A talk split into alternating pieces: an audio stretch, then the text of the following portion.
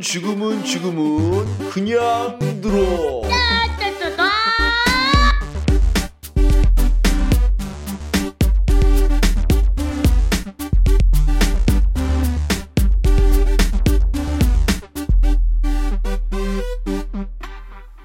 네, 이번 시간은 번외 방송을 하겠습니다.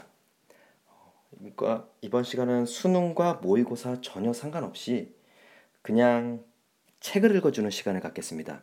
원래 제 수업 시간에도 책을 이제 가끔씩 읽어주는데 물론 듣는 애들은 별로 없어요. 자, 그래도 팟캐스트니까 완전 내 마음이잖아요. 마음 편하게 그냥 읽어보려고 합니다.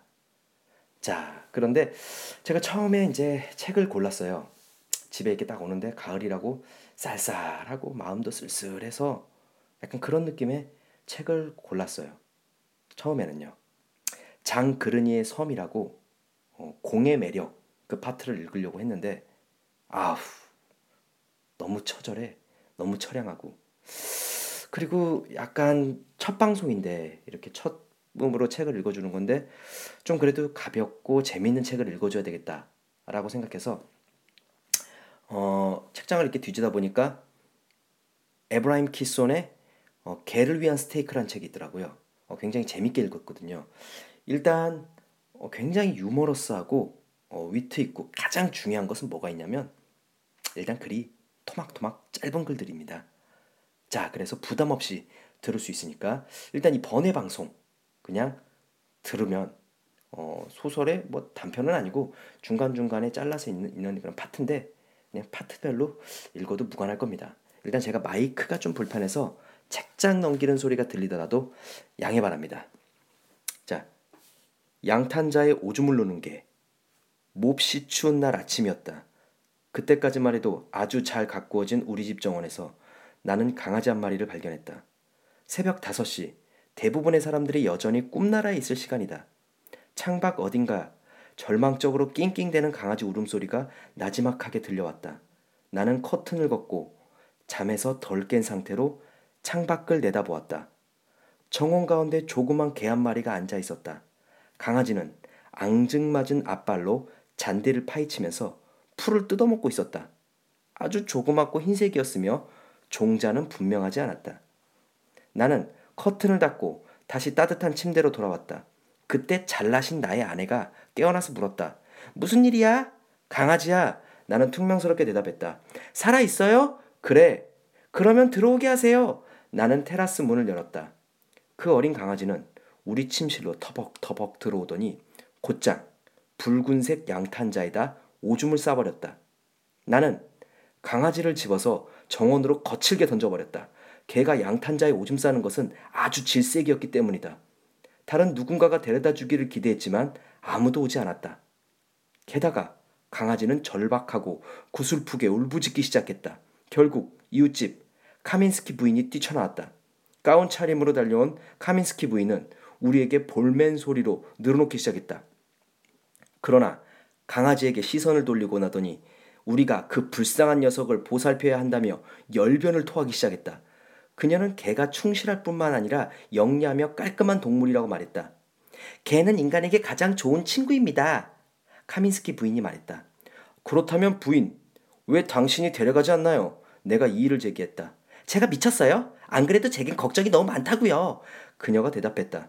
이렇게 해서 그 작고 어린 강아지는 우리 집에 머물게 되었다. 우리는 당장 가족회의를 소집했다. 강아지를 미시코라 부르기로 했다. 미시코는 적응이 빨랐다. 가족 모두 미시코를 좋아했다. 미시코는 자기 시야에 놓여있는 것만 모조리 먹어치웠기 때문에 키우기는 무척 쉬웠다. 단지 골칫거리라면 그 녀석은 단추란 단추는 모두 먹어버린다는 사실이었다. 이웃 정원에 죽어있는 생쥐를 우리 집 정원으로 옮기는 일 또한 무척 좋아했다. 미시코는 부침성이 좋았고 우리가 부를 때마다 기쁨에 떨면서 짧은 꼬리를 흔들었다. 물론 우리 손이 소세지 조각이 들려있을 경우에만 그랬다. 나는 놀라울 정도로 짧은 시간 동안 강아지를 훈련시켰다. 몇 가지 예를 들어보자. 앉아! 미시코는 귀를 쫑긋 세우고 나의 얼굴을 흔든다. 일어나! 미시코는 배를 긁는다. 손 내밀어! 미시코는 나를 응시한 채 움직이지 않는다. 미시코가 멍청하게 훈련된 개가 아니라 강한 개성을 소유하고 있다는 사실을 증명해줄 예들은 이 밖에도 많다. 미시코가 항상 붉은 양탄자의 오줌을 싸는 것만이 유감스러울 따름이다. 미시코는 꼭 붉은 양탄자에만 오줌을 싼다. 왜 그럴까? 어째서 미시코는 양귀비 초원에서 태어난 게 아닐까? 그래서 붉은 양탄자만 보면 오줌을 싸는지도 모른다. 나는 더 이상 견딜 수가 없어서 고심해서 만든 프로그램을 실시하기로 했다. 양탄자의 오줌을 싸는 것은 금지되어 있다. 나는 집게 손가락으로 들어 천천히 그리고 분명히 말했다. 금지다. 들었니? 퇴! 미시코가 양탄자의 오줌을 쌀 때마다 내 목소리는 점점 더 엄해졌다. 하지만 어쩌다 미시코가 화단에 양탄자로 착각해서 볼일을 봤을 때면 칭찬하며 쓰다듬어 주었고 맛있는 것도 주었다. 미시코는 금방 화내면서도 또 금방 부드럽게 행동하는 이 두 다리 피조물이 아주 변덕스럽다는 결론을 도달했을 것이다. 그 누가 나의 진심을 알 수 있겠는가? 미시코가 이 프로그램에 전혀 적응하지 않았기 때문에 나는 다른 방법을 궁리해야 했다. 우선 붉은 양탄자가 아닌 다른 색 양탄자에 익숙해지도록 했다. 또 집 밖에서 볼일을 치르도록 유인할 작정이었다. 아무래도 이웃집 정원이 가장 좋은 장소일 것이다. 나는 붉은 양탄자 위에 회색 양탄자를 깔았다. 내가 의도한 바대로 따라줄 경우 그 보상으로 소시지 구이를 주었다. 약 2주 후 미시코는 회색 양탄자에 오줌을 누는 데 익숙해졌다.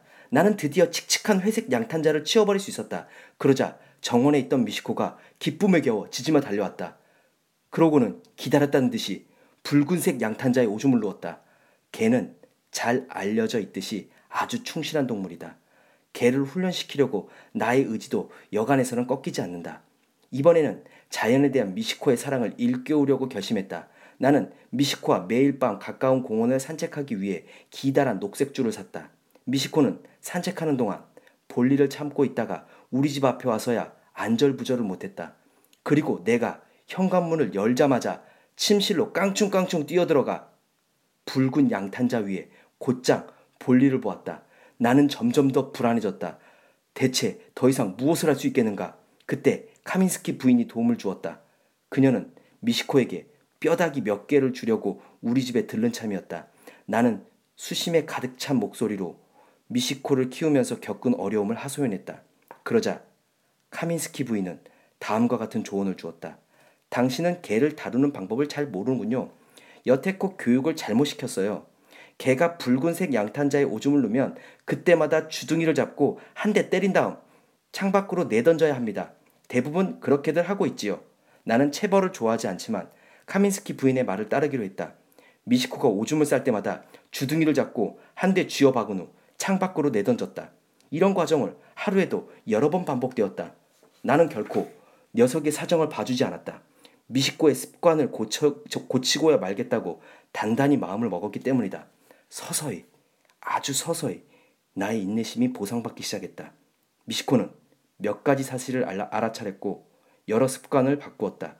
미시코가 여전히 양탄자 위에 오줌을 누고 있다는 사실만은 분명하다. 하지만 이제는 나의 도움 없이도 스스로 창밖으로 뛰어나간다.